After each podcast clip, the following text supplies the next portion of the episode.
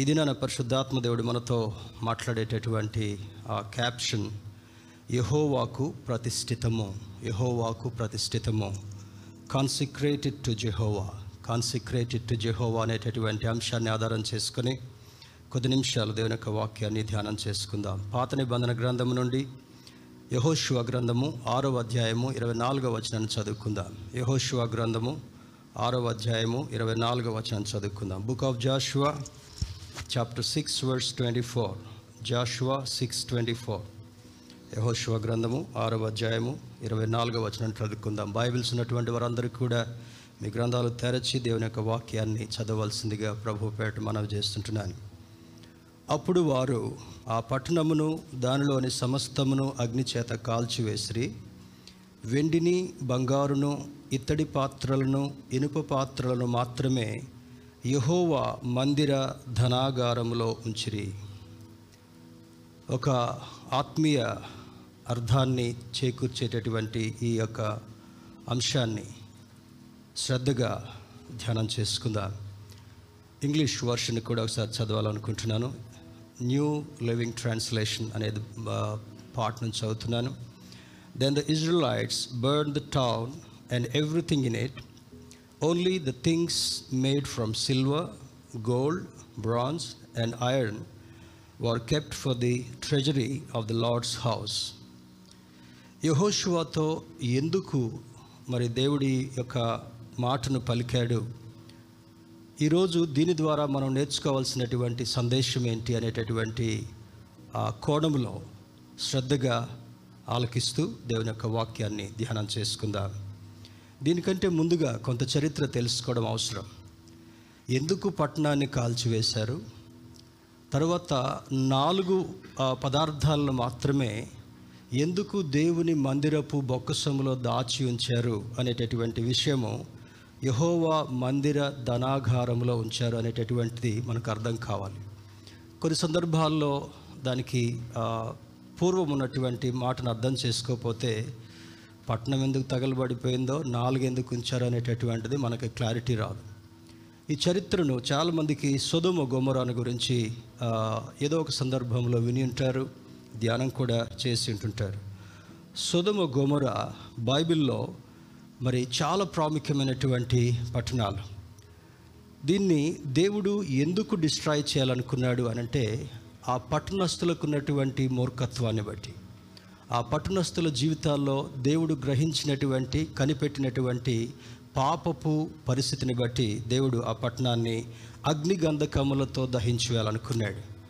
మరి సల్ఫర్ అగ్నిగంధకము, మరి ఇది it is located adjacent south Al Lisan, a peninsula near Dead Sea, close to Israel.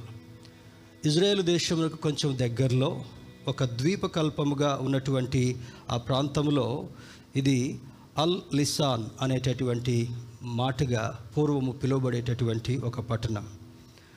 మరి దీన్ని డిస్ట్రాక్ట్ చేయకంటే ముందుగా ఆదికాండము 13వ అధ్యాయము 10వ వచనంలో ఒకసారి చూస్తే ఈ పట్టణానికి దేవుడు ఎంత వైభవం ఇచ్చాడో మనకు అర్థమవుతుంటా ఉంది.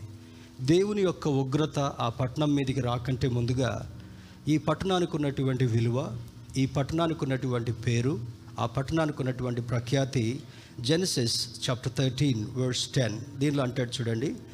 లోతు తన కనులెత్తి యోర్దాను ప్రాంతం అంతటిని చూచెను, యెహోవా సొదొమ గొమొర్రా అను పట్టణములను నాశనము చేయక మునుపు సోయరుకు వచ్చు వరకు అదంతయు యెహోవా తోట వలెను ఐగుప్తు దేశము వలెను నీళ్లు పారు దేశమై ఉండెను.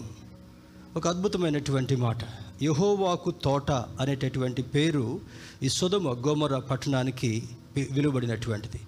ఆ యొర్దాను నది ప్రవహించేటటువంటి ప్రాంతంలో ఐగుప్తుకు దగ్గరలో ఉన్నటువంటిది ఇది యెహోవా తోటగా పిలువబడేటటువంటిది ఈ యొక్క మరి సొదొమ గొమొర్రా అనేటటువంటి పట్టణం. జెనసిస్ 19:24 19వ అధ్యాయము ఆదికాండం 19వ అధ్యాయం 24వ వచనాన్ని కూడా గమనిస్తే, అప్పుడు యెహోవా సొదొమ మీదను గొమొర్రా మీదను యెహోవా యొద్ద నుండి గంధకమును అగ్నిని ఆకాశము నుండి కురిపించి ఆ పట్టణములను ఆ మైదానమంతటిని ఆ పట్టణములలో నివసించిన వారిని అందరినీ నేల మొలకలను నాశనము చేసెను. ఈ సందర్భం మనకు అర్థమవుతుంటా ఉంది.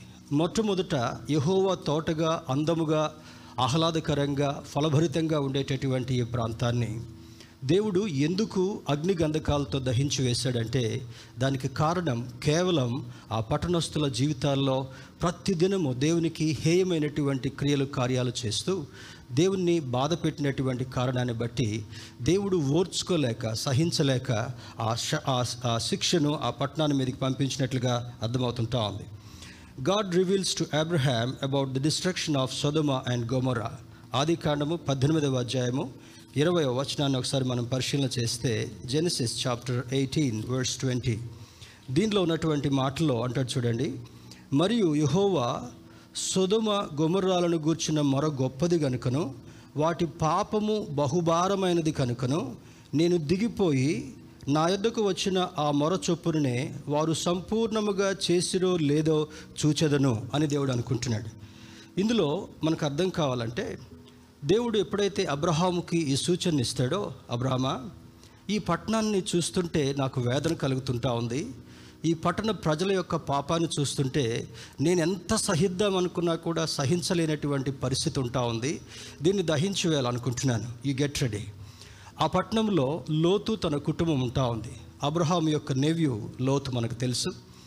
అయితే ఆ పట్టణం నుండి బయటికి రావడం కొరకు లోతుకి ఇష్టం కలగదు. అబ్రహాం ఈ సూచన ఇస్తాడు, నాయనా లోతు, దేవుడు భయంకరమైనటువంటి శోధనను ఈ సొదొమ గొమొర్రా మీదకి పంపించబోతున్నాడు, దానికి కేవలం హేయమైనటువంటి నీచమైనటువంటి మరి పాపంతో నిండి ఉన్నటువంటి కార్యకలాపాల్లో వారు మిగిలి ఉన్నారు కనుక దేవుడు దహించాలనుకుంటున్నాడు.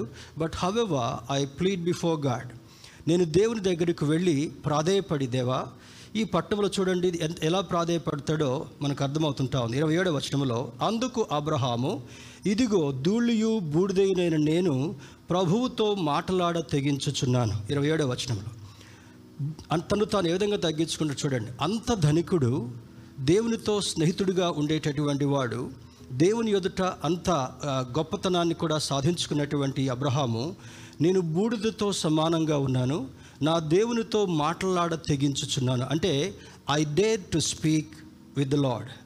దేవునితో ఎందుకు ఈ మాట అంటున్నాడంటే సొదొమ పట్టణము అది బహు అందమైనటువంటి పట్టణము, సస్యశ్యామలమైనటువంటి ప్రాంతము, దేవునికి తోటగా పిలువబడేటటువంటి ఈ ప్రాంతంలో ఎందుకు ఇది ఇలా నశించిపోయిందని చెప్పి 28వ వచనంలో అంటాడు, 50 మంది నీతిమంతులలో ఒకవేళ 5గురు తక్కువైతే 5గురు తక్కువైనందున ఆ పట్టణమంతయు నాశనము చేయదువా అని మరలా అడిగాను.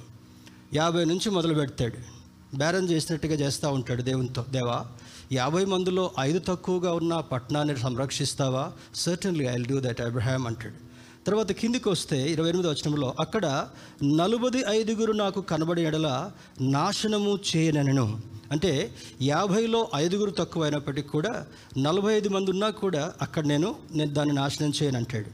తర్వాత 29లో అతడు ఇంకా ఆయనతో మాట్లాడుచు ఒకవేళ అక్కడ 40 మందియే కనబడుదురేమోనప్పుడు ఆయన 40 మందిని బట్టి నాశనం చేయకయుందునని చెప్పగా అతడు ప్రభువు కోపపడిన ఎడల నేను మాట్లాడదను. ఎంత ప్రాధాయపడుతున్నాడు చూడండి ఆ పట్టణాన్ని గురించి. మొదటిది 50 మందిలో 5 తక్కువైతే రక్షిస్తావా? అవునాయన అంటాడు. 40 మంది ఉంటే కూడా రక్షిస్తావా? అవునంటాడు. కిందికి వచ్చేటప్పటికల్లా 30లో 30 మందే కనబడితే రక్షిస్తావా? అవునంటాడు. 31వ వచనంలో 20 మంది కనబడితే రక్షిస్తావా? అవునంటాడు. 32వ వచనంలో 10 మంది కనబడుదురేమో అన్నప్పుడు 10 మందిని బట్టి కూడా ఆ పట్టణంను నాశనం చేయనంటాడు. ఇక్కడ 2 విషయాలు మనం అర్థం చేసుకోవాలి. మొదట నాశనంకు సిద్ధంగా ఉన్నటువంటి ఆ పట్టణం గురించి అబ్రహాము యొక్క ప్రార్థన అనుభవము, అబ్రహాము ఏ విధంగా ప్రాధాయపడుతున్నాడో మనం అర్థం చేసుకోవాలి. ఈ వాక్యాన్ని మనం చదువుతున్నప్పుడు మన దేశస్థుల గురించి, మన పట్టణస్థుల గురించి, మన బంధువుల గురించి, మన సన్నిహితుల గురించి, ప్రభువా అందులో ఒక్కళ్ళంగా మేము ప్రార్థన చేసిన మా వారిని రక్షిస్తావంటే అబ్రహాంకి ఇచ్చినటువంటి జవాబుకు ఒకసారి పోల్చుకున్నప్పుడు సర్టన్లీ ఎస్ అని దేవుడు పలకగలడు అనేటటువంటి మాట మనకు అర్థం కావాలి. ఎంతగా ప్రాధాయపడుతున్నాడు.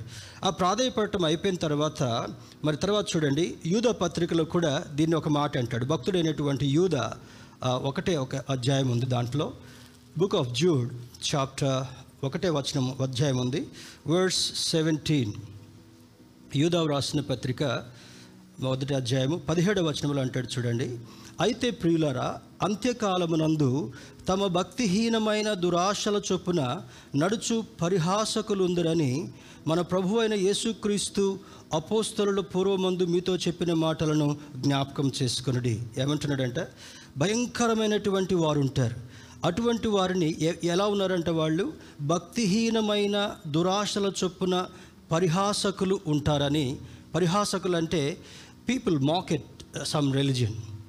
వాళ్ళు ఏమంటారంటే, నోవహు టైంలో అన్నారు చూడండి, దేవుడు ఎంతో మాట్లాడాడంట, ఈయన్ని ఓడగట్టుకోమన్నాడంట, ఈయనొక్కడనే రక్షిస్తాడంట, మమ్మల్ని అందరినీ చంపేస్తాడంట అని చాలా వెటకారంగా నోవహుతో మాట్లాడినప్పుడు ఆ హ్యూమిలియేషన్తో కూడా దేవుడు చెప్పినటువంటి మాటను బట్టి ఒక అద్భుతమైనటువంటి ఓడను ఆయన చెప్పిన వివరణను బట్టి నిర్మిస్తాడు. ఆ తర్వాత ఆ ఆకాశపు వారందరూ అందులో ఎక్కి, జంతువులు, పక్షులు, సకల జీవచరాశులు జతలు జతలుగా ఎక్కిన తర్వాత దేవుడు ఆ ద్వారాన్ని మూసివేసి ఆకాశపు తూములను తెరిచి కుండపోత వర్షాన్ని కురిపిస్తున్నప్పుడు వాళ్ళలో మొట్టమొదట కొంత ఆశ్చర్యం కలిగింది. నోవహుకు దేవుడు చెప్పిన మాట నిజమే. క్రమక్రమంగా నీళ్లు పైకి వస్తున్నాయి. ఆ నీటి మట్టం పైకి వస్తూ వస్తూ మరి చెట్లు ఎక్కారు, గుట్టలు ఎక్కారు, పెద్ద పెద్ద ఎత్తైనటువంటి ప్రాంతాలకు వెళ్ళారు వాళ్ళ ప్రాణాలను రక్షించడం కొరకు. కానీ అవి కూడా మునిగిపోయి, మొత్తము మునిగిపోయినప్పుడు వారు కేకలు పెడుతూ అంటున్నారు, నోవహు నిన్ను హేళన చేశామయ్యా, నోవహు నిన్ను చాలా బాధ పెట్టాను, నీవు దేవుని విషయాలు చెప్తా ఉంటే మేము పెడచెవిని పెట్టి నిన్ను అపహాస్యం పాలు చేశాం, ఒక్కసారి తలుపు దీవా అంటే నోవహు ఏమంటాడో తెలుసా, ఆయన మూసిన ద్వారాన్ని నేను తెరవజాలను. దేవుని బిడ్డలారా, మన బంధువుల గురించి ఈరోజు ఈ వాక్యం విన్న తర్వాత ప్రార్థన చేయాలి. మన స్నేహితుల గురించి, మనతో కలిసి ఉండేవారిని గురించి, మన స్నేహితులు ఇంకెవరైతే రక్షణ పొందకుండా ఉన్నారో దేవుని యొక్క ఉగ్రత వారి మీదకి వచ్చి భయంకరమైనటువంటి వేదన కలిగించకంటే ముందుగానే మనం ప్రార్థన చేస్తూ మన ప్రజల కొరకు ప్రాధేయపడేటటువంటి వారుగా ఉండాలని అబ్రహాం యొక్క ప్రయత్నము మనకు బోధిస్తుంటాం. ఎహెజ్కేల్ గ్రంథంలో కూడా ఒక మాట చదువుదాం. ఈ హిస్టరీని మీకు తెలియజేసిన తర్వాత వాక్య భాగంలోనికి నేను వెళ్ళాలని ఆశపడుతుంటున్నాను. బుక్ ఆఫ్ ఎహెజ్కేల్ గ్రంథము 16వ అధ్యాయము చాప్టర్ 16 అద్భుతమైనటువంటి మాటలను పరిశుద్ధాత్మ దేవుడు ఈరోజు మనకు జ్ఞాపకం చేస్తున్నాడు. ఎహెజ్కేల్ చాప్టర్ 16 వర్స్ 50 50వ వచనం మనం చూస్తే, వారు అహంకరించి నా దృష్టికి హేయక్రియలు చేసిరి కనుక నేను దాన్ని చూచి వారిని వెళ్ళగొట్టి తిని. ఏం చేశారంటే, వాళ్ళు ఆయన దృష్టికి హేయక్రియలు చేసేటటువంటి వారు. ఈరోజు చాలా శ్రద్ధగా మనం దేవుని యొక్క వాక్యాన్ని వినాలి. ఏదో వస్తున్నాం, కూర్చున్నాం, వింటున్నాం, పోతున్నాం, మా లైఫ్ ఇట్లే ఉంటుంది, ఈ బోధ కూడా ఇంతే ఉంటుంది అనుకుంటే హఠాత్తుగా ఏదో ఒక సందర్భంలో దేవుని యొక్క ఆ శిక్షకు గురి కావాల్సినటువంటి పరిస్థితి వస్తుంటా ఉంది. దేవుని బిడ్డలారా, దేవుని దృష్టికి వారు ఏం చేశారంట, అహంకరించారు. రెండవది, హేయక్రియలు చేశారు కనుక వారిని వెళ్ళగొడతానని అంటాడు. వెళ్ళగొట్టినటువంటి వాడు ఎవడు వెళ్తాడు? ఉదాహరణకి మనకు జ్ఞాపకం ఉంచితే ఇంట్లో ఉన్నటువంటి వాడిని నువ్వు వెళ్ళిపోరా అని బయటకు వెళ్ళగొట్టామనుకోండి, ఎక్కడికి వెళ్ళాలి? వాడు వీధుల పాలవుతాడు, ఆశ్రయం లేనటువంటి వాడు అవుతాడు, దిక్కు లేనటువంటి వాడు అవుతాడు. ఈరోజు మానవ జాతిపై దేవుని యొక్క ఉగ్రత అటువంటిది రాకంటే ముందుగానే ఈ సందేశాలను విని మన బ్రతుకులు మార్చుకొని మన వాళ్ళ బ్రతుకులు కూడా మార్చేటట్లుగా మనం ప్రార్థన చేసినప్పుడు అబ్రహాము గోజాడినట్లుగా, అయ్యా 10 మంది ఉన్నా రక్షిస్తావంటే తప్పకుండా రక్షిస్తానయ్యా. ప్రార్థించేటటువంటి వారు మన దేశంలో కావాలి, గోజాడేటటువంటి వారు మన దేశంలో మన ప్రాంతంలో కావాలి. సంఘంలో ఆచారబద్ధంగా వచ్చిపోయే వాళ్ళకంటే కూడా ఎప్పుడు ప్రార్థనాత్మను కలిగి ఉండి, ప్రభువా నీవిచ్చినటువంటి కృప ద్వారా, ప్రార్థన ద్వారా నా ప్రజలను నేను రక్షించుకునేటటువంటి భాగ్యాన్ని నాకు దయచేయమని ప్రార్థించేటటువంటి అనుభవంలోనికి వెళ్ళాలి. దేవుని బిడ్డలారా, పాత నిబంధనలో వ్రాయబడినదంతా కూడా ఒక ఛాయ. ఈ ఓల్డ్ టెస్టిమెంట్, న్యూ టెస్టిమెంట్ని చాలామందికి అర్థం కానటువంటి పరిస్థితి ఏమంటే, అది మా పితరులైనటువంటి ఇస్రాయేల్కి రాశారు, ఇప్పుడు వచ్చిందంతా కూడా క్రొత్త నిబంధన అని ఒక వర్గం అనుకుంటున్నారు క్రైస్తవులు. కానీ పాత నిబంధన ఒక ఛాయ, ఒక నీడలాగా చూపిస్తూ ఈ క్రొత్త నిబంధనలో నెరవేర్పును గురించి దేవుడు మాట్లాడుతుంటున్నాడు. అక్కడ ఏ పరిస్థితులను అయితే కలిగాయో ఆ పరిస్థితులకు దేవుడు వారి బుద్ధిని ఏ విధంగా మార్చుకోమని చెప్పాడో, మార్చుకోకపోవటానికి ఉన్న కారణాన్ని బట్టి వారు నశించిపోయారు. ఇప్పుడు ఆ నాశన పాత్రంలోనికి వెళ్లకుండా ఉండాలంటే మన ప్రభువును రక్షకుడైనటువంటి యేసుక్రీస్తు వారు శిలువపై కాచినటువంటి అమూల్యమైన రక్తముతో కడగబడి ఆయన నామాన్ని స్వీకరించి ఆయన బిడ్డలుగా కొనసాగేటటువంటి ఆధిక్యతను కలిగి ఉంటే నశించిపోకుండా నిత్యరాజ్యంలో నిత్యం ఉండేటటువంటి అనుభవాన్ని ఆయన ఇస్తాడని లేఖనము జ్ఞాపకం చేయబడుతుంటా ఉంది. ఈ సొదొమ గొమొర్రా is on the way to promised land, అంటే ఎరికో మార్గం గుండా వెళుతూ ఆ వాగ్దాన ప్రాంతంలోకి వెళ్ళేటటువంటి మార్గంలో ఎరికో పట్టణం ఉంటా ఉంది. Jericho is a curse place and the adultery is openly done. అక్కడ ఎరికో కోట గోడల మీద పట్టపగలు వ్యభిచారం చేసేటువంటి వారు, అందులో మనం చదివి ఎరిగినటువంటి రాహాబు కూడా ఒక స్త్రీ. దేవుని బిడ్డలారా, రాహాబు చేసినటువంటి నీతి కార్యాన్ని బట్టి ఆమె రక్షించబడింది అని లేఖనంలో రాయబడి ఉంటా ఉంది. పట్టపగలు అందరూ చూస్తుండగానే ఆ ఎరికో గోడలు చాలా పెద్దగా విశాలంగా ఉండేవి. ఆ గోడల మీదనే ఏ విధమైనటువంటి తారతమ్యం లేకుండా అక్కడ నుంచి వస్తూ వెళ్ళేటటువంటి ఆ యొక్క పెడిస్ట్రియన్స్తో, ఆ పట్టణస్తులతో, అక్కడికి వచ్చేటటువంటి విజిటర్స్తో బాహటంగా వ్యభిచారం జరుగుతున్న కారణాన్ని బట్టి భయంకరమైనటువంటి ఉగ్రతకు అక్కడ దేవుని యొక్క కోపం ద్వారా వారు కలుగుతుంటా ఉంది. మరి యెహోషువ గ్రంథము 26:24-25 చూడండి. అక్కడ అంటాడు, యెహోవా మందిర ధనాగారంలో ఉంచిన తర్వాత రాహాబను వేశ్య ఎరుకోను వేగు చూచుటకు యెహోషువ పంపిన దూతలను దాచిపెట్టి ఉండను గనుక అతడు ఆమెను, ఆమె తండ్రి ఇంటి వారిని, ఆమెకు కలిగిన వారినందరినీ బ్రతుకనిచ్చెను. ఆమె నేటి వరకు ఇశ్రాయేలుల మధ్య నివసించుచున్నది. అబ్రహాము చేసినటువంటి కార్యాన్ని బట్టి మనందరం కూడా అబ్రహాముకు కుమారులుగా ఎంచబడ్డాం. రాహాబు చేసినటువంటి ఆ నీతి కార్యాన్ని బట్టి ఎక్కడైతే యెహోషువ వేగులు వారిని పంపించాడో వాళ్ళకి ప్రాణహాని కలగకుండా ఒక ఎర్రని తొగరు ద్వారాన్ని కట్టి కిటికీ గుండా దించినప్పుడు ఆ ఎర్రని తొగరు ద్వారము రక్షణ, అదే యేసుక్రీస్తు వారి రక్తానికి సాదృశ్యంగా ఉండి అది సాల్వేషన్కి సూచనగా ఉంటా ఉంది. ఆమె చేసినటువంటి ఒక్క నీతి క్రియను బట్టి ఆమె పాపపు జీవితం అంతా కూడా కడగబడి పరిశుద్ధంగా చేర్చబడి ఆమె అతిక్రమములన్నీ కూడా కడగబడిన తర్వాత ఆమెయు ఆమె ఇంటి వారును రక్షణ పొందారు అనేటటువంటిది మరి దేవుని బిడ్డలారా అక్కడ తెలియచేయబడుతుంటా ఉంది. ఎందుకు ఈ 4 వస్తువులు మాత్రమే కాల్చబడలేదు? పట్టణమంతా అగ్నిగంధకాలతో కాల్చివేయబడినప్పుడు జనులు నశించారు, జంతువులు నశించారు, గడ్డి మొలకలు కూడా నశించిపోయాయి. అక్కడ ఏమి కనబడకుండా భస్మం అయిపోయినప్పుడు ఎందుకు దేవుడు యెహోషువాకు ఆ సూచన ఇచ్చారు? చూడండి, మరలా చెప్తాను, చదువుకుందాం 24వ వచనం. అప్పుడు వారు ఆ పట్టణమును దానిలోని సమస్తమును అగ్ని చేత కాల్చివేశారు. సమస్తమును, everything is burned.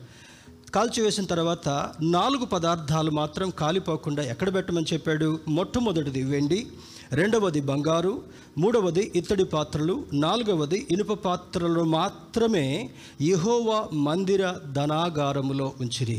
This is the instruction God has given to them. ఆ రోజు దేవుడు ఈ 4 పదార్థాలని, 4 వస్తువుల్ని భద్రంగా యెహోవా మందిర ధనాగారము, దీనికి కూడా ఒక ప్రత్యేకమైనటువంటి ఆత్మీయ అర్థం ఉంటా ఉంది. దేవుని బిడ్డలారా, ఈ old testament Joshua is a sign to Jesus Christ in New Testament. యెహోషువ, యేసుక్రీస్తు ప్రభువారిని యెహోషువకు చాలా దగ్గర సంబంధం ఉన్నట్టుగా పోలుస్తారు. మోషే బానిసత్వంలో నుంచి వారిని బయటకు తీసుకొచ్చారు, యెహోషువ దాన్ని కొనసాగించాడు. తండ్రి అయిన దేవునిది ఒక ఉద్దేశం అయితే ప్రభు అయినటువంటి యేసుక్రీస్తు ద్వారా మరొక ఉద్దేశం నెరవేర్చబడి మనందరి కొరకు, పాపములో ఉన్నటువంటి వారి కొరకు శిలువ మరణాన్ని అనుభవించి, ఘోరమైనటువంటి వేదనను అనుభవించి, తన రక్తాన్ని చిందించి, చనిపోయి, పాతిపెట్టబడి, తిరిగి 3వ దినాన లేఖనాల ప్రకారము మృత్యుంజయుడై లేచాడు. ఈ యెహోషువ, జాషువా అనేటటువంటి మీనింగ్ కూడా జీసస్కి దగ్గరగా హీబ్రూ భాషలో కనబడుతుంటా ఉంది. ఈ Jesus Christ is also called, ఈ యేసుక్రీస్తు ప్రభు వారికి ఇంకొక పేరు ఏముందంటే పరమ యెహోషువ. పరమ యెహోషువ అంటే హెవెన్లీ జాషువా అనేటటువంటిది యేసుక్రీస్తు ప్రభు వారికి ఉన్నటువంటి మరి యొక్క అర్థం కూడా. Everything got burn but Rahab the harlot prostitute and her family got saved. యాకోబు రాసిన పత్రిక కొన్ని విషయాలు త్వరగా మనం చూసుకుంటూ ముందుకు పోదాం.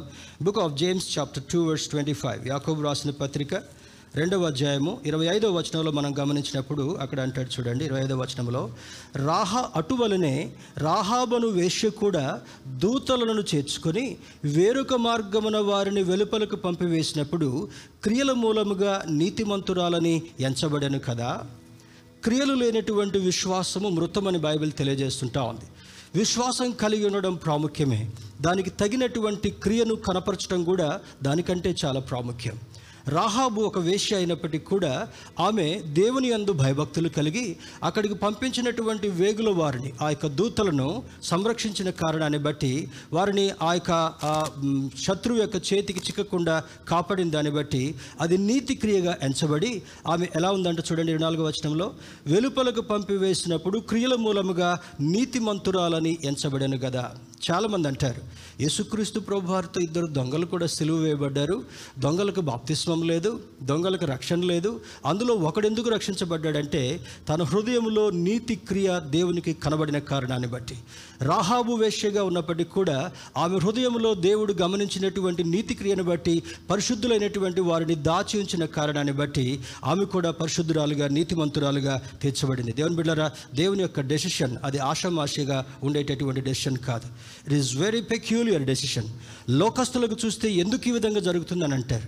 ఒక స్త్రీ యేసుక్రీస్తు ప్రభువారి దగ్గరికి వచ్చి మిక్కిలి విలువ కలిగినటువంటి అచ్చ జటామాంసి అనేటటువంటి అలబాస్టర్ బాటిల్ అని అంటారు, అది మరి ఇండియాలో దొరికేటటువంటి గడ్డి ద్వారా దాన్ని తయారు చేసి the most costliest perfume in the world, ప్రపంచంలోనే అతి ఖరీదైనటువంటి ఆ యొక్క అత్తరును ఆమె తీసుకుని వెళ్ళి దాన్ని పగలగొట్టి యేసు పాదాలకు పూసిన తర్వాత ఆ తల వెంట్రుకలతో అది తుడిచిన దాన్ని బట్టి అంటాడు ఈమె నా మరణ పునరుద్ధారాలను ప్రచురం చేసింది, ఈమె ధన్యురాలని దేవుడు జ్ఞాపకం చేస్తున్నాడు. ఎంత పాపినైనా కూడా దేవుడు ప్రేమిస్తున్నాడు. పాపిలో ఉన్నటువంటి పాపాన్ని అసహించుకొని ఆ పాపాన్ని కడిగి వేయాలని కోరుకునేటటువంటి ప్రేమమయుడు మన దేవుడు. హెబ్రీయులకు రాసిన పత్రిక 11వ అధ్యాయం 31వ వచనాన్ని కూడా చూద్దాం. Hebrews chapter 11 verse 31 ఇక్కడ అంటే చూడండి, విశ్వాసమును బట్టి రాహాబను వేశ్య వేగుల వారిని సమాధానముగా చేర్చుకున్నందున అవిధేయులతో పాటు నశింపకపోయెను. ఏమంట? అవిధేయులతో పాటు సొదొమ గొమొర నిండా కూడా అవిధేయులు ఉన్నారు. సొదొమలో ఇన్స్ట్రక్షన్ ఇచ్చినప్పటికి కూడా వారు దారికి రాకుండా ఉన్నారు. అబ్రహాముకు సందేశం ఇచ్చినప్పటికి కూడా చెప్పినప్పుడు కూడా వారిని హేళనగా చేశారు. కానీ ఆ విధముగా మూర్ఖత్వముతో వైఖరితో మిగిలి ఉన్న కారణాన్ని బట్టి ఒకే దినాన పట్టణం అంతా కూడా భస్మం అయ్యేటట్టుగా నశించిపోయినట్లుగా ఉన్నారు. కానీ రాహాబు విశ్వాసాన్ని బట్టి నీతి క్రియను బట్టి రక్షించబడింది. ఆ తర్వాత దేవుని యొక్క కృపను సంపాదించుకుందని లేఖనం సెలవిస్తుంటా ఉంది. మరి పేతురు రాసిన రెండవ పత్రిక 3వ అధ్యాయము 10 నుంచి 12వ వచనం వరకు మనం చూస్తే ఇక్కడ చూడండి, అయితే ప్రభువు దినము దొంగ వచ్చినట్లు వచ్చును, ఆ దినమున ఆకాశములు మహాధ్వనితో గతించిపోవును, పంచభూతములు మిక్కటమైన వేండ్రముతో లయమైపోవును, భూమియు దాని మీదనున్న కృత్యములను కాలిపోవును, ఇవన్నీ ఇట్లు లయమైపోవునవి గనుక ఆకాశములు రవులు కొని లయమైపోవునట్టు పంచభూతములు మహావేండ్రముతో కరిగిపోవునట్టు దేవుని దినపు రాకడ కొరకు కనిపెట్టుచు దానిని ఆశతో అపేక్షించుచు మీరు పరిశుద్ధమైన ప్రవర్తనతోనూ భక్తితోనూ ఎంతో జాగ్రత్తగా ఉండవలెను. ఇందాకేమని చెప్పాను, పాత నిబంధన ఒక ఛాయ అయితే క్రొత్త నిబంధన అది నెరవేర్పుగా ఉంటా ఉంది. ఈ సొదొమ గొమొర మన ముందు చూపిస్తూ అక్కడ ఉన్నటువంటి వారిలో ఎరికో మార్గంలో ఉన్నటువంటి దానిలో భయంకరమైనటువంటి పాపం ఉన్నప్పటికీ కూడా రాహాబు యొక్క నీతి క్రియలను బట్టి ఏ విధంగా ఆమె తీర్చిదిద్దబడి ఆ నశించిపోయేటటువంటి వారిలో చేర్చబడకుండా భద్రపరచబడిందో, దేవుని యొక్క సందేశాన్ని వినేటటువంటి మనము రాబోయే దినాల్లో భూమి లయమైపోతుంటా ఉంది, పంచభూతములు కూడా మరి మహాభయంకరమైన శబ్దంతో రాలిపోయేటటువంటి పరిస్థితి, భూమి చుట్టబడేటటువంటి పరిస్థితి కలగబోతుంది. కనుక ఇవన్నీ జరగకంటే ముందుగానే చివరిగా ఉంటాడు చూడండి, మీరు పరిశుద్ధమైన ప్రవర్తనతోనూ భక్తితోనూ ఎంతో జాగ్రత్త గలవారై ఉండవలెను. దేవుని బిడ్డలారా, ఇది ఒక కాషన్గా మనం గమనించి ఈ వాక్య ధ్యానంలో అర్థం చేసుకుంటూ ముందుకు వెళదాం. ఈ 4 వస్తువులు ఎందుకు కాల్చబడలేదు, ఎందుకు దేవుని యొక్క మందిర ధనాగారంలో ఉంచబడ్డవి, దానికి మనకున్నటువంటి సంబోధన ఏంటి, సంబంధం ఏంటో త్వర త్వరగా కొన్ని విషయాలు చూసుకొని ముందుకు ధ్యానంలో కొనసాగుదాం. మొట్టమొదటిది వెండి, సిల్వ విమోచనకు గుర్తు. విమోచనకు గుర్తు పేతురు రాసినటువంటి పత్రికలో పేతురు భక్తుడు రాస్తూ అంటాడు, 1 Peter chapter 1 verse 18 పేతురు రాసిన మొదటి పత్రిక 1వ అధ్యాయము 18వ వచనంలో పితృపారంపర్యమైన మీ వ్యర్థ ప్రవర్తనను విడిచిపెట్టినట్లుగా వెండి బంగారముల వంటి క్షయవస్తువుల చేత మీరు విమోచించబడలేదు, కానీ అమూల్యమైన రక్తము చేత అనగా నిర్దోషమును నిష్కళంకమునగు గొర్రెపిల్ల వంటి క్రీస్తు రక్తము చేత విమోచించబడిదిరని మీరు ఎరుగుదురు కదా. మనల్ని వెండి రక్షించలేదు, బంగారం రక్షించలేదు, విమోచించలేదు. కనుక మనం ఏం చేయాలి? వీటి మీద వ్యామోహం కలిగినటువంటి వారుగా, మోజు కలిగినటువంటి వారుగా ఉండకుండా మనము క్రీస్తు రక్తము చేత కడగబడినటువంటి వారుగా ఉన్నామనేటటువంటి ఆ స్పృహ చేత జీవించాలని పేతురుభక్తుడు జ్ఞాపకం చేస్తాడు. అంతకంటే ముందు ఏమంటాడు? పితృపారంపర్యాచారమైనటువంటి మీ వ్యర్థమైనటువంటి ప్రవర్తనలను విడిచిపెట్టి, ఎక్కడో నక్షత్రం చూస్తే నమస్తే పెట్టు, ఎక్కడో సూర్యుడు కనపడితే పొద్దున్న లేచి నమస్కారం చేయి, లేకపోతే ఈ కిటికీ ఇక్కడ కాదు ఇటు పెట్టమంటాం, ఈ దర్వాజా ఇక్కడ కాదు ఇక్కడ పెట్టమంటాం, ఈ సంప్ ఇక్కడ కాదు వేరే దగ్గర పెట్టుకోమంటాం, ఈరోజు మంచిది కాదు ఈరోజు మంచిది అని చెప్పడము, ఇవన్నీ కూడా ఏమంట ఇన్ కోట్స్ పితృపారంపర్యాచారమైనటువంటి వ్యర్థమైనటువంటి పద్ధతులు. You go on listing. మన తాతలు ముత్తాతలు ఆత్మీయత ఎరగకుండా ఏదో లోకాచారంలో కొట్టుకొని పోయేటటువంటి వారుగా ఉంటూ వారిని కించపరచడం నాది ఎంతమాత్రం ఉద్దేశం కాదు. కానీ వారు జరిగించినటువంటివన్నీ కూడా పేతురుభక్తుడు ఏమంటున్నాడు? పితృపారంపర్యాచారమైనటువంటి వ్యర్థమైనటువంటి పద్ధతులను విడిచిపెట్టకపోతే సొదొమ గొమొరాలో నశించినటువంటి వారితో మనం కూడా ఏకమయ్యేటటువంటి ప్రమాదం ఉందని లేఖనం సెలవిస్తుంటా ఉంది.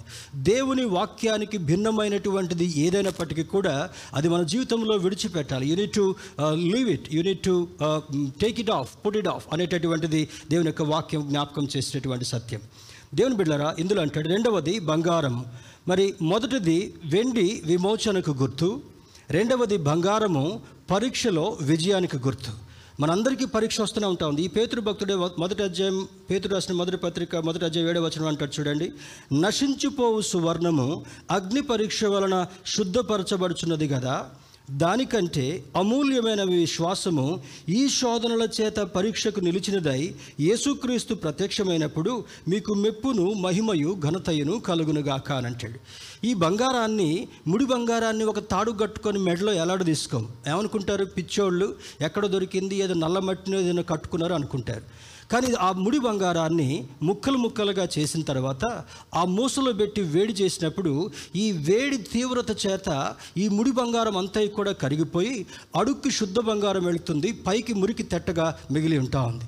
ఆ మురికి తేట అంతటిని కూడా నెట్టివేసిన తర్వాత అడుగును మిగిలినటువంటి శుద్ధ బంగారాన్ని చూస్తే అది మెరిసేటటువంటి శుద్ధమైనటువంటి కండ్లకు ఆకర్షణీయమైనటువంటి బంగారముగా, బంగారం విలువ గలది. కానీ దాన్ని కాల్చివేసినప్పుడు దానిలో మలినం ఏ విధంగా తొలగిపోతుందో, ఈరోజు నీవు బంగారముగా దేవుని దృష్టిలో మార్చబడాలంటే శోధనలకు నిలిచినటువంటి వారుగా ఉండాలి, శోధనల గుండా వెళ్ళినటువంటి వారుగా ఉండాలి, శోధనను సహించి దేవుని యొక్క కృపను సంపాదించుకునేటటువంటి వారుగా ఉండాలని పేతురు భక్తుడు జ్ఞాపకం చేస్తున్నాడు. ప్రభువా, నాకు శోధన రాకుండా చేయి ప్రభువా అని ప్రార్థన చేయడం మంచిది కాదు, కానీ శోధనలో కూడా నిలబడేటటువంటి ఆధిక్యతను దయచేయమని ప్రార్థన చేయాలి. స్తోత్రం చెబుదాం. హల్లెలూయా. దేవుని బిడ్డలారా, శోధనకు నిలిచినటువంటి వారుగా ఉన్నప్పుడు దేవుడు మనల్ని టెస్ట్ చేయడం మాత్రమే కాకుండా శుద్ధ సువర్ణంగా మార్చేటటువంటి వాడు, అద్భుతమైనటువంటి విలువ, నీ విలువను పెంచేటటువంటి వాడు. ఈ బిడ్డ శోధనలను సహించింది కనుక పరలోకపట్నం దగ్గరికి వెళ్ళినప్పుడు అక్కడ యేసుక్రీస్తు ప్రభు వారు తండ్రి ఎదుట ఒక సాక్ష్యం చెప్పబోతున్నాడు. ఏంటంటే, వీరు భూలోకములో ఉన్నప్పుడు శ్రమలను అనుభవించినటువంటి వారు, వేదనలను అనుభవించినటువంటి వారు, కించపరచబడినటువంటి వారు, వీరి వస్త్రాలని గొర్రెపిల్ల రక్తముతో కడుగుకొని శుద్ధిగా చేసుకొని తెల్లని వస్త్రములు ధరించినటువంటి వారు వీరే అంటాడంట. స్తోత్రం చెబుదామా? హల్లెలూయా. You have to go through this tribulations. ఈ శోధనల గుండా, సమస్యల గుండా వెళ్ళినప్పుడు నిన్ను పరిపక్వమైనటువంటి వాడుగా చేయడం మాత్రమే కాకుండా నీలో ఉన్నటువంటి మలినాన్ని దూరపరిచి శుద్ధ సువర్ణంగా, ఆకర్షణీయంగా, విలువైనటువంటి వారుగా చేస్తూ దేవుని ఎదుట ప్రత్యక్షంగా నిలబెట్టేటటువంటి దేవుడు, మనం ఆరాధించేటటువంటి దేవుడు అని ఈ లేఖనం సెలవిస్తుంటా ఉంది. మూడవది ఇత్తడి బ్రాంజ్ భద్రతకు గుర్తు.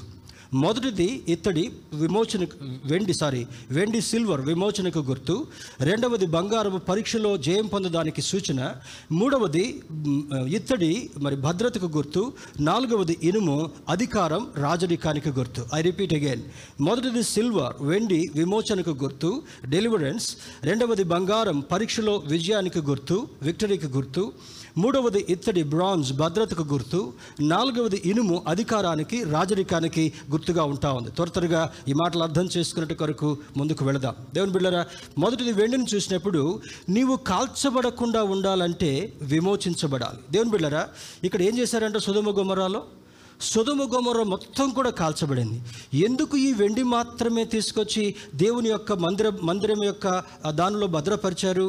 దేవుని మందిరములో భద్రపరచు అనేటటువంటిది నీవు నిత్యరాజ్యములో నిత్యము భద్రపరచడానికి సూచనగా ఉంటా ఉంది. స్తోత్రం చెప్దాం, హల్లెలూయా. నీవు వెండిగా విమోచించబడినప్పుడు పేతురుభక్తుడు ఏమన్నాడు? పితృపారంపర్యాచారమైనటువంటి వ్యర్థమైనటువంటి వాటిని విడిచిపెట్టి, ఎందుకు మీరు క్రీస్తు రక్తము చేత విమోచించబడినటువంటి వారుగా ఉన్నారు కనుక, పాపము నుండి విమోచించబడినటువంటి నీవు, లోకము నుండి వేరు చేయబడినటువంటి నీవు, భయంకరమైనటువంటి నీచ క్రియల నుంచి వేరు చేయబడినటువంటి నీవు యెహోవా మందిరములో నిత్యము భద్రపరచబడినటువంటి వారుగా ఇక్కడుంటూ నిత్యరాజ్యములో చేరిన తర్వాత నిత్యము ఆయనతో ఉండేటటువంటి అనుభవాన్ని దేవుడు నీకు నాకు కలుగు చేయాలని అందులో ఉన్న ముఖ్య ఉద్దేశం అయింటా ఉంది. ఎరికో పాపము నుండి విమోచించబడాలి. ఎరుకో దేనికి సాదృశ్యంగా ఉంది? పాపానికి సాదృశ్యం, చీకటికి సాదృశ్యం, చీకటి ఆలోచనలకు సాదృశ్యం, చీకటి క్రియలకు సాదృశ్యం, చీకటి వలయానికి సాదృశ్యం. దేవుని బిడ్డలారా, ఇంత భయంకరమైనటువంటి ఎరుకోని చూసి దేవుడు ఏమనుకుంటున్నాడు? ఇందులో ఉన్నటువంటి ప్రజలు మారితే ఎంత బాగుంటుంది. చాలామంది అనుకుంటారు, ఇదేం కాదులేండి ఇట్లా చెప్తారు. సమస్య వచ్చినప్పుడు మనకు అర్థమవుతుంది. మామూలప్పుడు ధైర్యంగానే ఉంటాం. డాక్టర్ దగ్గరికి వేదనతో బాధతో వెళ్ళినప్పుడు ఈయన బ్రతకడం మేము చెప్పలేము, ఇది లాస్ట్ చూపులు, మీ చుట్టాలందరినీ పిలిపించుకొని అన్నారు అనుకోండి, ఎట్లా ఉంటుంది మన పరిస్థితి? మాకున్న ఆస్తంతా అమ్ముకుంటాం డాక్టర్ గారు, మీరు ఎంత తీసుకురావాలంటే అంత తీసుకొచ్చి పెడతాం, ఈ ప్రాణం బ్రతికేటట్టుగా చూడండి. దేవుని బిడ్డలారా, ప్రాణప్రదాత యేసుక్రీస్తు ప్రభువారు మాత్రమే. నీ కొరకు ప్రాణం పెట్టినటువంటి వాడు, నీ కొరకు రక్తం కార్చినటువంటి వాడు, నిన్ను విమోచించినటువంటి వాడు. వెండి బంగారముల చేత నీవు నేను విమోచించబడలేదు, కానీ శిలువపై కార్చినటువంటి క్రీస్తు రక్తం వలన మాత్రమే మనం విమోచించబడ్డామని లేఖనం సెలవిస్తుంటాం. దేవుని బిడ్డలారా, తర్వాత అంటాడు చూడండి, మొదటిది దైవము కాని దానిని నీవు విడిచిపెట్టాలి. నీవు పరిశుద్ధునిగా చేర్చబడాలంటే దైవము కాని దానిని విడిచిపెట్టాలి. That means directly you have to get away from idol worships. అంటే విగ్రహం దగ్గరికి వెళ్ళి పూజ చేస్తేనే ఐడల్ వర్షిప్ కాదు. దాని గురించి చాలాసార్లు మీకు చెప్పాను. క్రీస్తును ప్రేమించకుండా నీవు దేనిని ఆయన స్థానంలో ప్రేమించినప్పటికీ కూడా అది నీ దేవుని దృష్టిలో అది ఐడల్గా పరిగణించబడుతుంటా ఉంది. If I love this mobile phone, this will be an idol in my life. నా జీవితంలో ఇది ఐడల్గా ఉండబోతుంది. ఏమి లేకుండా ఉంటాం. ఇందులో కొంచెం ఇంటర్నెట్, ఒక మంచి వాట్సాప్ వచ్చేది, మరి మంచి యూట్యూబ్లు చూపించేది ఉంటే చాలు, జీవితం కొనసాగొద్ది. ఇందులోనే ఆర్డర్ చేసుకుంటాం, ఇందులోనే చేస్తాం, ఇందులోనే నవ్వుతాం, ఇందులోనే ఏడుస్తాం. కానీ దేవుని బిడ్డలారా, this will destroy your life. ఇది మనిషి యొక్క జీవితాన్ని డిస్ట్రాయ్ చేసేటటువంటి ఒకానొక వెపన్గా మనం దీన్ని చూడాలి. వస్త్రాలు, కొంతమందికి ఏదేమైనా కూడా పర్లేదు, జీతం తక్కువే కానీ పండక్కి యానివర్సరీస్కి ఎంత కొనుక్కోవాలి, ఇన్స్టాల్మెంట్స్లోనైనా కూడా కొనుక్కోవాలి. ఎందుకు అప్పు చేసి పప్పు కూడు? గాంధీ గారిలాగా కాటన్ షర్ట్ వేసుకుంటే నేను ఎవడన్నా కాదంటాడా? అర్థమవుతుంది కదా. ఈ మాటలు చాలా విలువని నేర్పిస్తాయి. చాలా మొన్న ఒక ప్రాంతానికి పరిచయ నిమిత్తమై వెళ్ళాను. ఆ పాస్టర్ ఇంట్లో భయంకరమైనటువంటి కష్టాలు ఉన్నాయి, భయంకరమైనటువంటి కష్టాలు. ఎప్పుడు నాకు మెసేజ్లు పెట్టిన పేజీలు దీంట్లో పెడతారు. కానీ ఆ పాస్టర్ గారి కొడుకు ఫోన్ ఎంతో తెలుసా? Only 70,000. Hello, are you listening? ఇంత భయంకరమైనటువంటి కష్టాలు ఉన్నప్పుడు, ఇంత భయంకరమైన వేదన ఉన్నప్పుడు, కొన్ని సందర్భాల్లో తిండికి కూడా వెళ్ళనటువంటి పరిస్థితుల్లో why the hell you want the 70,000 phone? అర్థమవుతుంది కదా. చాలామంది క్రైస్తవులకు అర్థం కానటువంటి సత్యం ఏంటంటే, అప్పు చేసి పప్పు కూడుకు వెళ్ళిపోవాలి, అంతే, నో ప్రాబ్లం. ఏదేమైనా కానీ అప్పులోడు కడతా లేకపోతే లేదు. కొంతమంది బ్రతుకులు అప్పుల వలయంలో మునిగి తేలేటటువంటి బ్రతుకులుగా ఉన్నాయి. You need to be cautious in your life. That will bring you wrath of God. దేవుని యొక్క ఉగ్రత. నీకు సమయం ఇచ్చాడు, టాలెంట్ ఇచ్చాడు, విలువనిచ్చాడు, మంచిగా బ్రతకమని సూచించాడు. మంచిగా బ్రతకకుండా వేరే దారిలో నువ్వు వెళ్తున్నావు అంటే దేవుని యొక్క ఉగ్రత రాక తప్పదని లేఖనం సెలవిస్తుంటా ఉంది. దేవుని బిడ్డలారా, రెండవదిగా చూసినప్పుడు, రెండవది శరీర సంబంధమైనటువంటి వ్యభిచారం. యవనస్తులు, pre marital sex, that is very dangerous. వివాహమైనటువంటి వారు అక్రమ సంబంధం పెట్టుకోవటం. God will consider such people as people of Sodom and Gomorrah. సొదొమ గొమొరలో ఉన్నటువంటి వారు ఒక రకంగా పాపం చేస్తే, యవనస్తులుగా ఉండి వివాహం కాకముందే ఈ యొక్క లైంగిక విషయమైనటువంటి వాటికి ఆశపడి అందులో మునిగి తేలడం అది దేవునికి భయంకరమైనటువంటి పాపము. వివాహమై ఒక స్త్రీతో ఒక పురుషుడితో సంబంధం ఉన్న తర్వాత వివాహేతర సంబంధం కలిగి ఉండడం కూడా సొదొమ గొమొర వారితో సమానమని లేఖనం సెలవిస్తుంటా ఉంది. Be cautious. కొంతమంది జీవితాలు దేవునికి ఇంకా అసహ్యకరంగా ఉన్నాయి, బేతెస్తాలో ఉండి కూడా. దేవుని బిడ్డలు, అర్థమవుతుంది కదా. ఈ వివాహేతర సంబంధాన్ని దేవుడు అలా చూస్తూ వారిని అగ్ని గంధకములతో దహించి వేసేటటువంటి పరిస్థితి వస్తుంది. బీ కాషియస్ అనేటటువంటి సూచన కూడా లేఖనం ద్వారా తెలియజేస్తున్నాడు. It is applicable for youth, it is also applicable for married persons. దేవుని బిడ్డలారా, మూడవది చూసినప్పుడు అక్కడ అంటాడు చూడండి, మూడవది లోకస్నేహం దేవునికి వైరం. చూడండి, యాకోబు రాసిన పత్రిక 4వ అధ్యాయం 4వ వచనంలో ఒక మాట చదువుకుందాం. జేమ్స్ చాప్టర్ 4:4, వ్యభిచారుణులారా ఈ లోక స్నేహం దేవునితో వైరమని మీరు ఎరగరా, కాబట్టి ఎవడు ఈ లోకముతో స్నేహము చేయగోరునో వాడు దేవునికి శత్రువగును. ఒకసారి పక్క వాళ్ళతో చెబుదామా, ఎవడు ఈ లోకముతో స్నేహము చేయగోరునో వాడు దేవునికి శత్రువగును. Be cautious. దేవుని బిడ్డలారా, లోకంతో స్నేహం చేసేటటువంటి వాడు దేవునికి శత్రువు అవుతాడు. లోకంతో స్నేహం చేసేటటువంటి వాడు దేవుని ఏ విధంగా సంబోధిస్తున్నాడు? వ్యభిచారుణులారా, యూ అడల్ట్రస్ పీపుల్. ఎంత తీవ్రమైనటువంటి మాట కదా. వ్యభిచారం చేసేటటువంటి వాడు కాకుండా లోకంతో స్నేహం చేసేటటువంటి వాడినే దేవునికి వైరంగా ఉంటూ వ్యభిచారంతో సంబంధంగా ఉందని చూస్తున్నాడు. కనుక మనం సహవాసం చేయవలసింది పరిశుద్ధులతో సహవాసం చేయాలి. మనం సహవాసం చేయవలసింది దేవుని యొక్క బిడ్డలతో సహవాసం చేయాలి. ఏం కాదండి, నో ప్రాబ్లం, బయటికి వెళ్ళేటప్పుడు ఇక్కడొకటి పెడతాం, ఇక్కడొకటి పెడతాం, ఇక్కడ కూడా అన్ని పెట్టుకుంటామంటే జాగ్రత్త సుమి, నీవు సొదొమవాసిగా ఉండడానికి వీల్లేదు. సొదొమ గొమొర ప్రజల్లాగా మనం కూడా గాలికి కొట్టుకొని పోయేటటువంటి చెత్తలాగా ఉండడానికి దేవునికి ఎంత మాత్రం కూడా ఇష్టలేదు. Identify yourself child of God. దేవుని యొక్క బిడ్డగా నిన్ను నీవు గుర్తించబడేటటువంటి అనుభవంలోకి వెళ్ళాలి. సొదొమ గొమొరలో ఉన్నటువంటి లోతు కుటుంబాన్ని దేవుడు ఎందుకు గుర్తించాడు?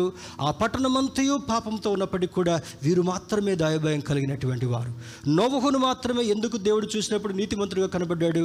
అతడు యెహోవా యందు భయభక్తులు కలిగినటువంటి వాడని లేఖనం సూచిస్తుంటా ఉంది. దేవుని బిడ్డలారా, నాలుగవది చూసినప్పుడు క్రీస్తు రక్తము చేత విమోచించబడాలి. ఏం చేయాలంటే, బాప్తిస్మం ఎందుకండి? పెళ్లికి ముందు తీసుకుంటే పోలే, లేకపోతే చివరికి ఐసీయూలోకి పోకముందు బాప్తిస్మం తీసుకుంటే పోలే అనేటటువంటిది చాలామందికి ఉంది. గవర్నమెంట్ జాబ్ చేస్తున్నానండి, ఇంకా 60 సంవత్సరాలు అయిపోయిన తర్వాత, రిటైర్మెంట్ అయిన తర్వాత చక్కగా బాప్తిస్మం తీసుకొని అందరికీ భోజనాలు పెట్టుకుంటానండి. నీ భోజనం ఎవరికి కావాలి? నువ్వు సొదొమలో కలవబడకంటే ముందే, సొదొమ గొమొర వాసుల వలె నాశనం కాకంటే ముందుగానే క్రీస్తు యొక్క రక్తం చేత విమోచించబడి దేవుని బిడ్డగా కొనసాగేటటువంటి ఆధిక్యతను సంపాదించాలని లేఖనం సెలవిస్తుంటా ఉంది. దేవుని బిడ్డలారా, రెండవది చూసినప్పుడు బంగారం పరీక్షలో విజయమునకు సూచన. సంవత్సరం అంతా చదువుకొని, మమ్మీ పరీక్ష రాయటం నాకు ఇష్టం లేదు మమ్మీ అంటే ఏమంటాడు? పరీక్ష రాయొద్దని ఆయన, ఇందులోనే కూర్చో అంటాడు. అర్థమవుతుంది కదా. నీకు విజయం కావాలంటే పరీక్షలోకి వెళ్ళాలి. నీకు విజయం కావాలంటే, నీకు గెలుపు కావాలంటే పరీక్షలో ముందుకు సాగేటటువంటి వాడుగా ఉండగలగాలి. ఏది సంభవించినప్పటికీ కూడా నీ దేవుడు చేయి విడిచేటటువంటి వాడు కాదు. ఇందాక పాట పాడేముకున్నాం కదా, నజరేయుడు అన్న యేసయ్య, నీవు నదిలో ఉన్నప్పుడు నది ప్రవాహం నిన్ను కొట్టకపోలేదు, అగ్నితో నీవు మరి దహించబడలేవు. ఎక్కడున్నా కూడా నీకు దేవుడు ఏ శ్రమ కలిగినవాడు. కారణం ఏమంటే నీవు దేవునితో నడిచేటటువంటి వాడుగా ఉండాలని లేఖనం మనకు సూచిస్తుంటా ఉంది. మరి దీనిలో నీతిమంతులకు కలుగు ఆపదలు అనేకములు. ఎన్ని ఆపదలు వచ్చినా నీతిమంతుడు పడిపోయినా కూడా లేచేటటువంటి అనుభవాన్ని ఇస్తాడంట. మూర్ఖుడు పడిపోతే వాడు లేవడెక్క, వాడికి లేవటానికి కూడా వల్ల కాదు. కానీ దేవుని యందు భయభక్తులు కలిగినటువంటి వాడు పరీక్షలో ఒకవేళ తూలిపోయినప్పటికీ కూడా లేచి నిటారుగా నిలబడి నడిచేటటువంటి అనుభవాన్ని దేవుడిస్తాడని లేఖనం జ్ఞాపకం చేస్తుంటా ఉంది. దీన్ని దేవుని బిడ్డలారా చూడండి, ఒక సందర్భంలో ఇంట్లో భార్యాభర్తలు చిన్న కుటుంబంగా నివసిస్తుంటున్నారు. భర్త పనిచేసేటటువంటి స్థలంలో భయంకరమైన శోధన వచ్చింది. ఆ జాబ్లో కొనసాగటమే కష్టతరంగా మారుతుంటా ఉంది. బహుశా మనలో కూడా కొంతమందికి అటువంటి సంభవాలు వచ్చి ఉంటుండవచ్చు. దాన్ని ఒక ప్రాసెస్ ద్వారా చూస్తే ఆ ఫిలాసఫీని ఆ భార్య ఏం చేసిందంటే, ఇంటికి భర్త ఆఫీస్ నుంచి ఇంటికి వచ్చే లోపల ఈ 4 బర్నర్స్ ఉన్నటువంటి స్టవ్ మీద 3 బర్నర్స్ వెలిగించి ఒక బర్నర్ 3 బర్నర్స్లో నీళ్లు పోసి పెట్టిందంట. ఈయనకు అర్థం కావట్లే, నేను రాగానే టీయో కాఫో ఇస్తుందో స్నాక్స్ ఇస్తుందో అనుకుంటే ఈవేంటి నన్ను కూర్చోబెట్టి ఇట్లా చేస్తుందంటే కొద్దిసేపు ఉండండి మీకు తప్పకుండా కాఫీ ఇస్తానని చెప్పి కూర్చోబెట్టి ఈ మరిగేటటువంటి నీళ్ళలో ఒక నీటి దాంట్లో క్యారెట్ వేసింది, ఒక పాత్రలో కోడిగుడ్డును వేసింది, ఇంకొక పాత్రలో కాఫీ విత్తనాలు వేసిందంట. వేసి ఆయన అట్లే చూస్తున్నాడు, నేను ఇంత శ్రమతో వచ్చి నా ఆఫీస్లో ఇంత బాధలు వస్తే కనీసం కాఫీ తాగి కొంచెం రిలాక్స్ అవుదాం అనుకుంటే ఇవేంటి నన్ను ఏదో ల్యాబొరేటరీ చూపించినట్టుగా చూపించిందని అట్లే చూస్తున్నాడంట. ఈ మరుగుతున్నటువంటి నీళ్ళలో గట్టిగా ఉన్న తర్వాత స్టవ్ ఆపేసింది. ఏమండి ఇది ఎట్లా ఉందో ఒకసారి పరీక్ష చేయండి అని క్యారెట్ ఇచ్చిందంట. గట్టిగా ఉన్నటువంటి క్యారెట్ ఉడికిపోయినట్టుగా మెత్తమెత్తగా సాఫ్ట్గా అయిపోయింది. మెత్తగా ఉన్నటువంటి కోడిగుడ్డు లోపలే ఉంటుంది ద్రవ పదార్థం. ఈ కోడిగుడ్డును పగలగొడితే ఆ షెల్ తీసేసిన తర్వాత గట్టిగా ఘన పదార్థం లాగా తయారైపోయింది, సెమీ సాలిడ్ లాగా. చివరికి కాఫీ గింజల వైపు చూస్తే కాఫీ గింజలు మరగగా అందులో కలిసిపోయి సువాసననిచ్చేదిగా ఉందంట. స్తోత్రం చెప్దాం, హల్లెలూయ. దేవుని బిడ్డలాగా నీవు గట్టిగా ఉన్నటువంటి వాడివి మెత్తగా మారడానికి వీల్లేదు, మెత్తగా ఉన్నటువంటి వాడివి గట్టిగా మారడానికి వీల్లేదు. నీవు శ్రమలలో కలిసిపోయినట్టుగా ఉండి, ప్రభువా నాకు శ్రమలు కలిగించినందుకు కూడా నీకు వందనాలు, ఈ శ్రమలలో కూడా నా జీవితాన్ని సువాసనగా మార్చినందుకు వందనాలని నీవు నిలబడినప్పుడు ఈ బంగారము వలె, శుద్ధ బంగారము వలె, శుద్ధ సువర్ణం వలె నేను దేవుడు చూడాలని అనుకునేటటువంటి వాడని లేఖనం సెలవిస్తుంటా ఉంది. దేవుని బిడ్డలారా, శ్రమలో ప్రార్థన శక్తితో నిలబడితే ప్రతిఫలం ఇస్తుందంట. నీకు శ్రమ కలిగినప్పుడు ప్రార్థన ద్వారా ఒకసారి ముఖర్జీ అంకుల్ వాక్యం చెప్తూ, ఇంతకుముందు మన చిన్న షెడ్ లాగా ఉన్నప్పుడు ఒక చిన్న ఎగ్జాంపుల్ చెప్పారు. కొన్ని సందర్భాల్లో ప్రార్థన చేయడానికి నోట్లో నుంచి మాటలు కూడా రావంట. ఇంకేం ప్రార్థన చేయాలి, నా జీవితం ఇంత అయిపోయి, ఇన్ని శ్రమలు అయిపోయి, ఇన్ని బలహీనతలు వచ్చిన తర్వాత ఇంకెలా ప్రార్థన చేయమంటారు అనుకునేటటువంటి పరిస్థితి కూడా కలుగుద్దంట. నువ్వు ఏమీ చేయకుండా ఉన్నప్పుడు జస్ట్ జాగ్రత్తగా కూర్చొని, lord thank you, lord thank you, lord save me, lord protect me, అయ్యా నన్ను రక్షించు, నన్ను బలపరచు, నాకు సహాయం చేయమని చిన్న చిన్న మాటలు అంటున్నప్పుడు దేవుడు నీలో అద్భుతమైనటువంటి నూతన శక్తిని తిరిగి కలిగిస్తాడని ఆ ఎగ్జాంపుల్లో నేను విన్నాను. మూడవది ఇత్తడి. I will take couple of minutes more. మూడవది ఏమంటే, మొదటిది వెండిని గురించి నేర్చుకున్నాం, విమోచనకి సాదృశ్యం. రెండవది బంగారం, శ్రమలో నిలిచిండేటటువంటి జయం పొందేటటువంటి అనుభవము. మూడవది ఇత్తడిని గురించి చూసినట్లయితే, బ్రాంజును చూస్తే వేడిని భరించి భద్రతనిస్తుందంట. ఏం చేస్తుందంటే ఇత్తడి వేడిని భరించి భద్రతనిస్తుందంట. మందసాన్ని గురించి ఇంతకుముందు విన్నాం కదా, ఏదో హోటల్లో మెనూలో ఐటెం కాదుగా. మందసం అంటే ఏంటో ఎప్పుడో చెప్పారు, ఏం గుర్తుంటుంది అయ్యగారు, ఇన్ని ఆదివారాలు దాటిపోయాయి. ప్రత్యక్షపు గుడారంలో ఉంచేటటువంటిది మందసం. మన పితృలైనటువంటి ఇశ్రాయేలీలకి దేవుడు మందస్సము నుండి, ఆ కెరూబులు సెరూబుల మధ్యలో నుండి స్వరమెత్తి మాట్లాడేటటువంటి వాడు. దానిలో ఉండేటటువంటివి 4 పాత్రలు మనకు తెలుసు. ఏమేం పాత్రలు అవి? 2 ఆజ్ఞలు ఉన్నటువంటి రాతి పలకలకు సూచనగా 2 పలకలు, మరి మన్నా పాత్ర, ఒక పాత్రలో చిన్న మన్నా నుంచినటువంటి పాత్ర. మూడవది అహరోను కర్ర. తర్వాత ఆ ప్రత్యక్ష గుడారంలో సబుకపు బల్ల మీద పెట్టేటటువంటి రొట్టెలు కూడా ఉంటాయి. దాంట్లోకి వెళ్ళాను నేను. చిగిర్చేటటువంటి అనుభవాన్ని అహరోను కర్ర సూచిస్తుంటా ఉంది. రెండవది మన్నా అనగా ఈ జీవాహారం ద్వారా బ్రతికేటటువంటి అనుభవాన్ని మన్నా పాత్ర సూచిస్తుంటా ఉంది. రాతి పలకల మీద ఉన్నటువంటి 10 ఆజ్ఞలు, ఆజ్ఞల ప్రకారం నడిచేటటువంటి అనుభవాన్ని హెచ్చరికలు మనకి ఇస్తుంటా ఉంది. ఇక్కడ ఈ మందసము దేంతో తయారు చేయబడుతుంది? అమ్మ స్త్రీలు, పురుషుల కంటే ఎక్కువ ప్రసంగాలు వినేది మీరే. ఏంటితో తయారు చేయబడుతుందంట? తుమ్మకర్ర. తుమ్మకర్ర దానికి ఏమైనా విలువ ఉందా? లేదు. కర్రల్లో కొంచెం ఒక రకంగా తృణీకరించబడినటువంటి టీకు, శాండల్, తర్వాత రోజ్వుడ్, వీటికి కొంచెం విలువలు ఉన్నాయి. కానీ ఈ తుమ్మకర్రకు ఎక్కువ విలువ లేదు. కానీ తుమ్మకర్ర దృఢంగా ఉంటా ఉంది. తర్వాత తుమ్మకర్రతోటి యెహోవా దేవుడు మోషేకి చెప్పి, ఈ కర్రతో నీవు చక్కగా చెక్కి ఈ కొలతల ప్రకారం నీవు మందసం చేయాలంట. దాని మీద ఇత్తడి రేకు, బంగారు రేకు ఆయా ప్రాంతాల్లో పొదగాలి, కవర్గా పెట్టాలని అంటాడు. అంటే ఈ మరి మందసంలో ఈ ప్రత్యక్ష గుడారాలు ఇంకేముంటాయి? మొట్టమొదట ఆవరణం, అక్కడ కాళ్ళు కడుక్కొని రావాలి. తర్వాత బలిపీఠం. తర్వాత ఇంకేముంటుంది అమ్మ చెప్పండి, సహాయం చేయండి ఫాస్ట్ గారికి. ఆవరణం, కాళ్ళు కడుక్కొని రావాలి. బలిపీఠం, అర్పించేటటువంటిది. మూడవది పరిశుద్ధ స్థలం, అతి పరిశుద్ధ స్థలం. దీనిలో ఈ మందసం యొక్క బలిపీఠం దగ్గర ఎప్పుడు కూడా మంటతో కాల్చేటటువంటి ఒక పదార్థం ఉంటా ఉంది, బలి అర్పించేటటువంటి. అక్కడ ఈ మంట ఎంత తగులుతున్నప్పటికీ కూడా ఆ ఇత్తడి రేకు పొదగబడినటువంటి కారణాన్ని బట్టి విలువలైనటువంటి తుమ్మకర్ర కాలిపోకుండా భద్రతనిచ్చేటటువంటి సూచన. నీ చుట్టూ ఎన్ని సమస్యలు కలిగినప్పటికీ కూడా, కాల్చివేయబడేటటువంటి ఈక్వల్గా ఉండేటటువంటి శ్రమలు నీకు కలుగుతున్నప్పటికీ కూడా, ఈ ఇత్తడి ఏం చేస్తుంది, నీకు హాని కలగకుండా భద్రపరిచేటటువంటిదని లేఖనం సెలవిస్తుంటా ఉంది. సముకప్పు బల్ల అనేటటువంటిది కూడా, రొట్టెల బల్ల అనేటటువంటిది కూడా తుమ్మకర్రతో చేయబడింది, ఇత్తడి రేకుతో పొదగబడేటటువంటిది. అంటే విలువలేనటువంటి తుమ్మకర్రని ఎక్కడికి తీసుకొచ్చాడు మోషే భక్తునికి ఆజ్ఞించి? ఆ యొక్క ప్రత్యక్ష గుడారంలోకి, దేవుడు కనబడేటటువంటి దగ్గరికి తీసుకొచ్చాడు. ఇప్పుడు మనం ఏం చదువుకున్నాం? యెహోషువలో వెండి, ఇత్తడి, బంగారము, ఐరన్ వీటిని తీసుకొచ్చి దేవుని మందిరపు స్థలములో నీవు దాచి ఉంచు. ఈ ప్రత్యక్ష గుడారంలో తుమ్మకర్ర దాచబడి ఉందా లేదా? అర్థమవుతుందా చెప్పేటటువంటి మాట? ఇట్లా వెళ్ళిపోతుందా? పైకి వెళ్ళిపోవట్లేదు కదా. అర్థం చేసుకునే ప్రయత్నం చేద్దాం దేవుని బిడ్డలారా. మూడవది అంటే ఇందులో వేడిని భరించి భద్రతనిచ్చేటటువంటిది. మందసము తుమ్మకర్రతో తయారు చేయబడి ఇత్తడి రేకుతో పొదగబడుతుంటా ఉంది. మరి ఇట్ ప్రివెంట్స్ ది హీట్. ఇత్తడి తుప్పు పట్టదు, కాలానుగుణంగా బలహీనపడదు. ఐరన్ తుప్పు పడుతుంది కదా, కానీ ఇత్తడి తుప్పు పట్టదు. అందులో వాడేటటువంటి పదార్థాలు ఇత్తడి రేకుతో పొదగబడి ఆ స్క్రూస్ కూడా, ఆ గట్టిగా పెట్టేటటువంటివి కూడా ఇత్తడి మొలలతో ఉండేటటువంటి. ఎందుకు? దాంట్లో నీళ్లు పోస్తూ ఉంటారు, కాల్ చేస్తూ ఉంటారు, ఎన్ని జరుగుతున్నప్పటికీ కూడా తుప్పు పట్టదు. అంటే నువ్వు ఎక్కడున్నా కూడా ఇత్తడి వలె నీ మీద మురికి కలుగుతున్నప్పటికీ కూడా మురికిని మరి ఛేదించేటటువంటి వాడుగా, మురికి నీకు అంటకుండా చూసుకునేటటువంటి వాడుగా ఉండగలగాలి. దీనికి కమలం కూడా ఒక సాదృశ్యం. ఈ తామర పువ్వు ఎక్కడుంటా ఉంది? మురికి నీళ్ళలో, కుళ్ళు పట్టినటువంటి నీళ్ళలో, స్టాగ్నేటెడ్ వాటర్లో, జలగలు, మరి ఈ యొక్క కొన్ని జలచరాలు అసహ్యంగా ఉండేటటువంటి పదార్థంగా ఉంటుంది.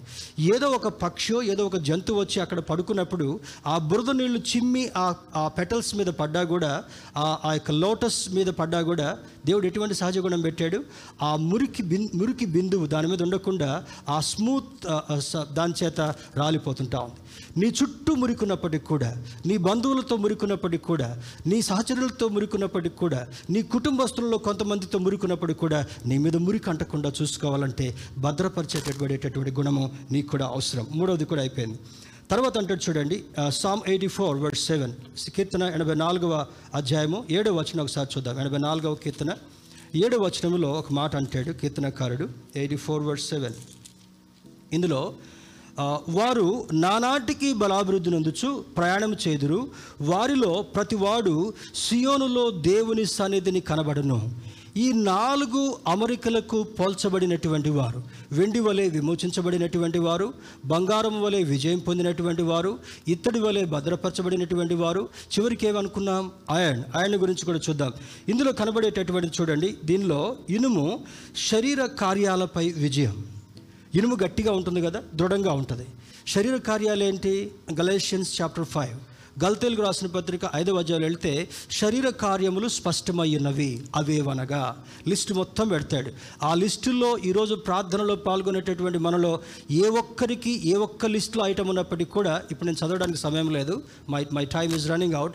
ఆ నీచ క్రియలలో, శరీర కార్యాల్లో ఏది ఉండకుండా ఎప్పటికప్పుడు వాక్యంతో కడుక్కోగలగాలి, ఆత్మఫలాలు ఫలించేటటువంటి వారుగా ఉండగలగాలి.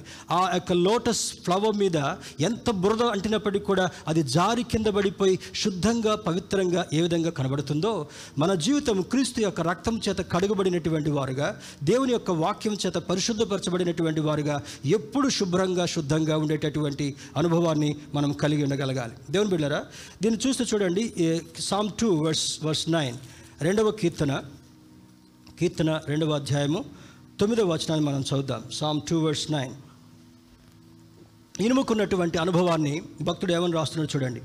ఇనుప దండముతో నీవు వారిని నలగగొట్టెదవు, కుండను పగలగొట్టినట్టు వారిని ముక్క చెక్కలుగా పగలగొట్టెదవు.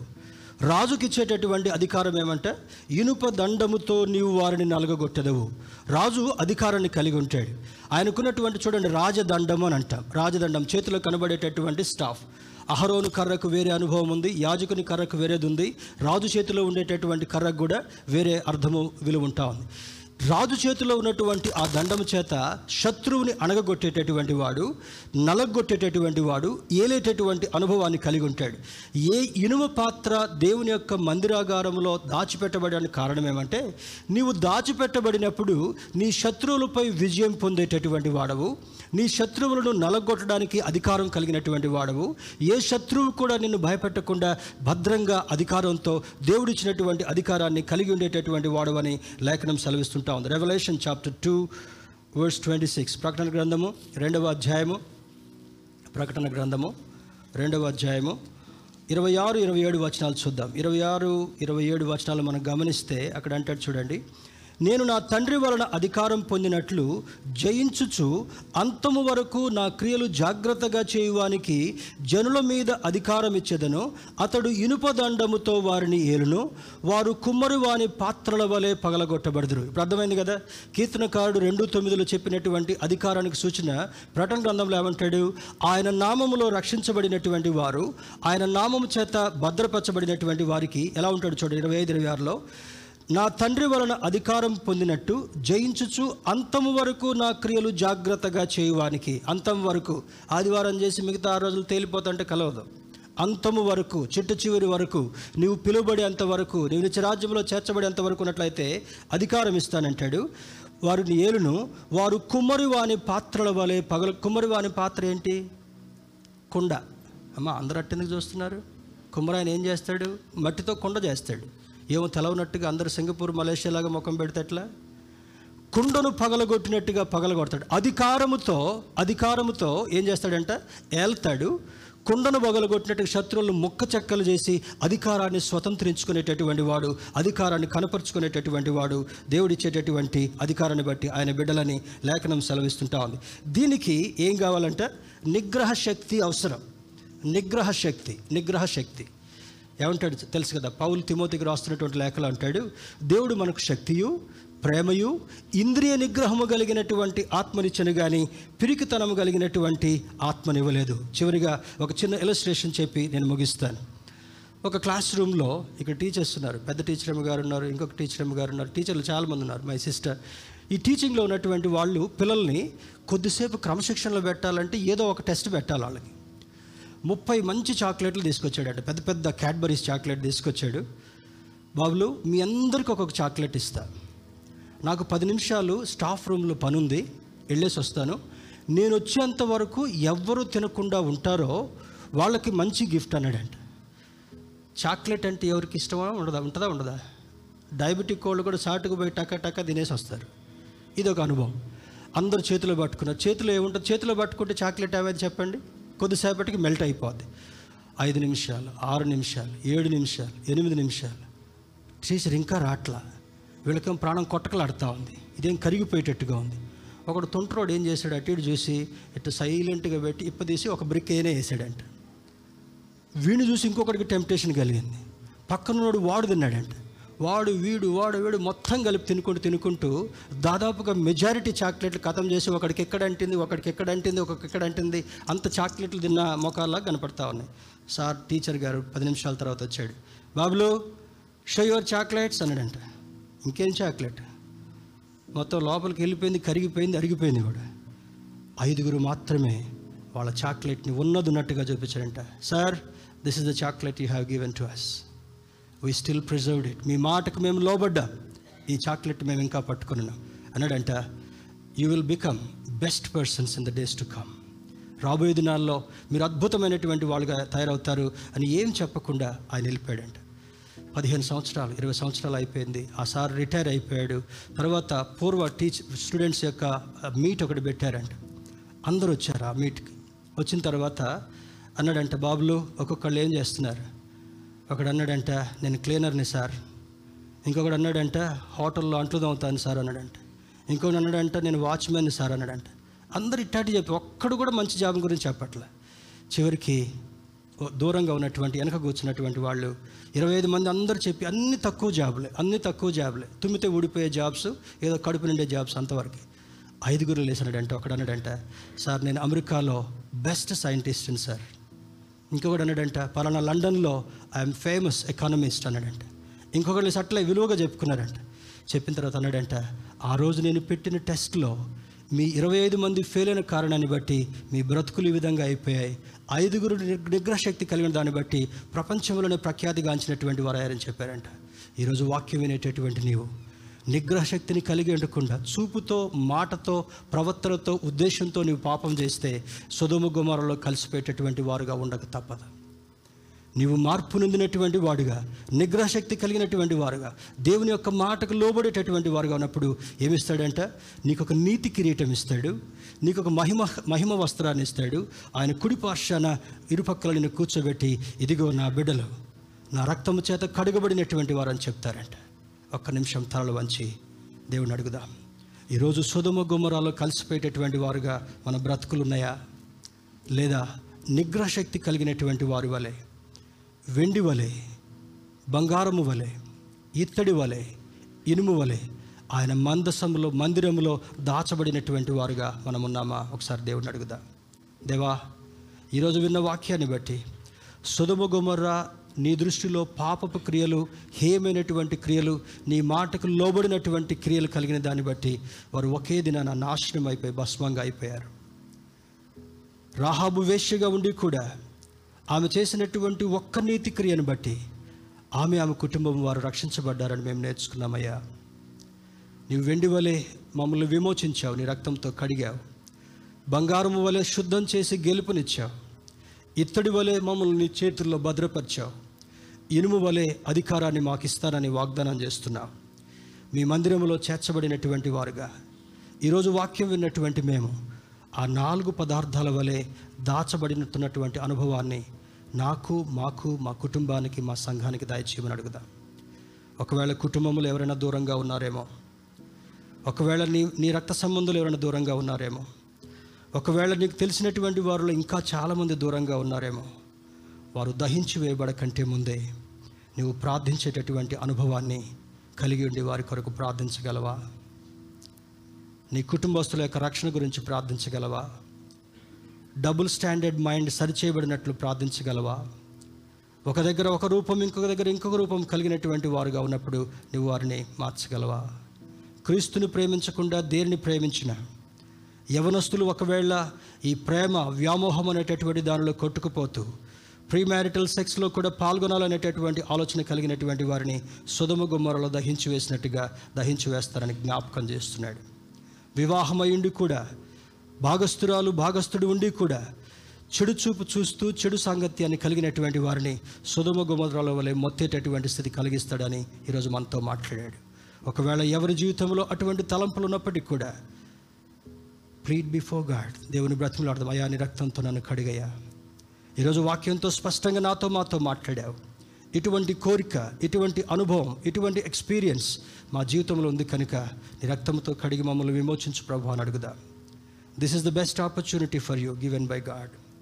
దేవుని చేత ఒక మంచి, ఒక విలువైనటువంటి సమయాన్ని దేవుడు నీకు ఇచ్చాడు. నువ్వు మార్చుకుంటే 10 మంది నీతిమంతులున్నా, 5గురు నీతిమంతులున్న పట్టణాన్ని రక్షిస్తానని అబ్రహాంతో వాగ్దానం చేసిన దేవుడు నీ ఒక్కడి ప్రార్థన వల్ల నీవు రక్షించబడతావు, నీ కుటుంబం రక్షించబడబోతుంటా ఉంది.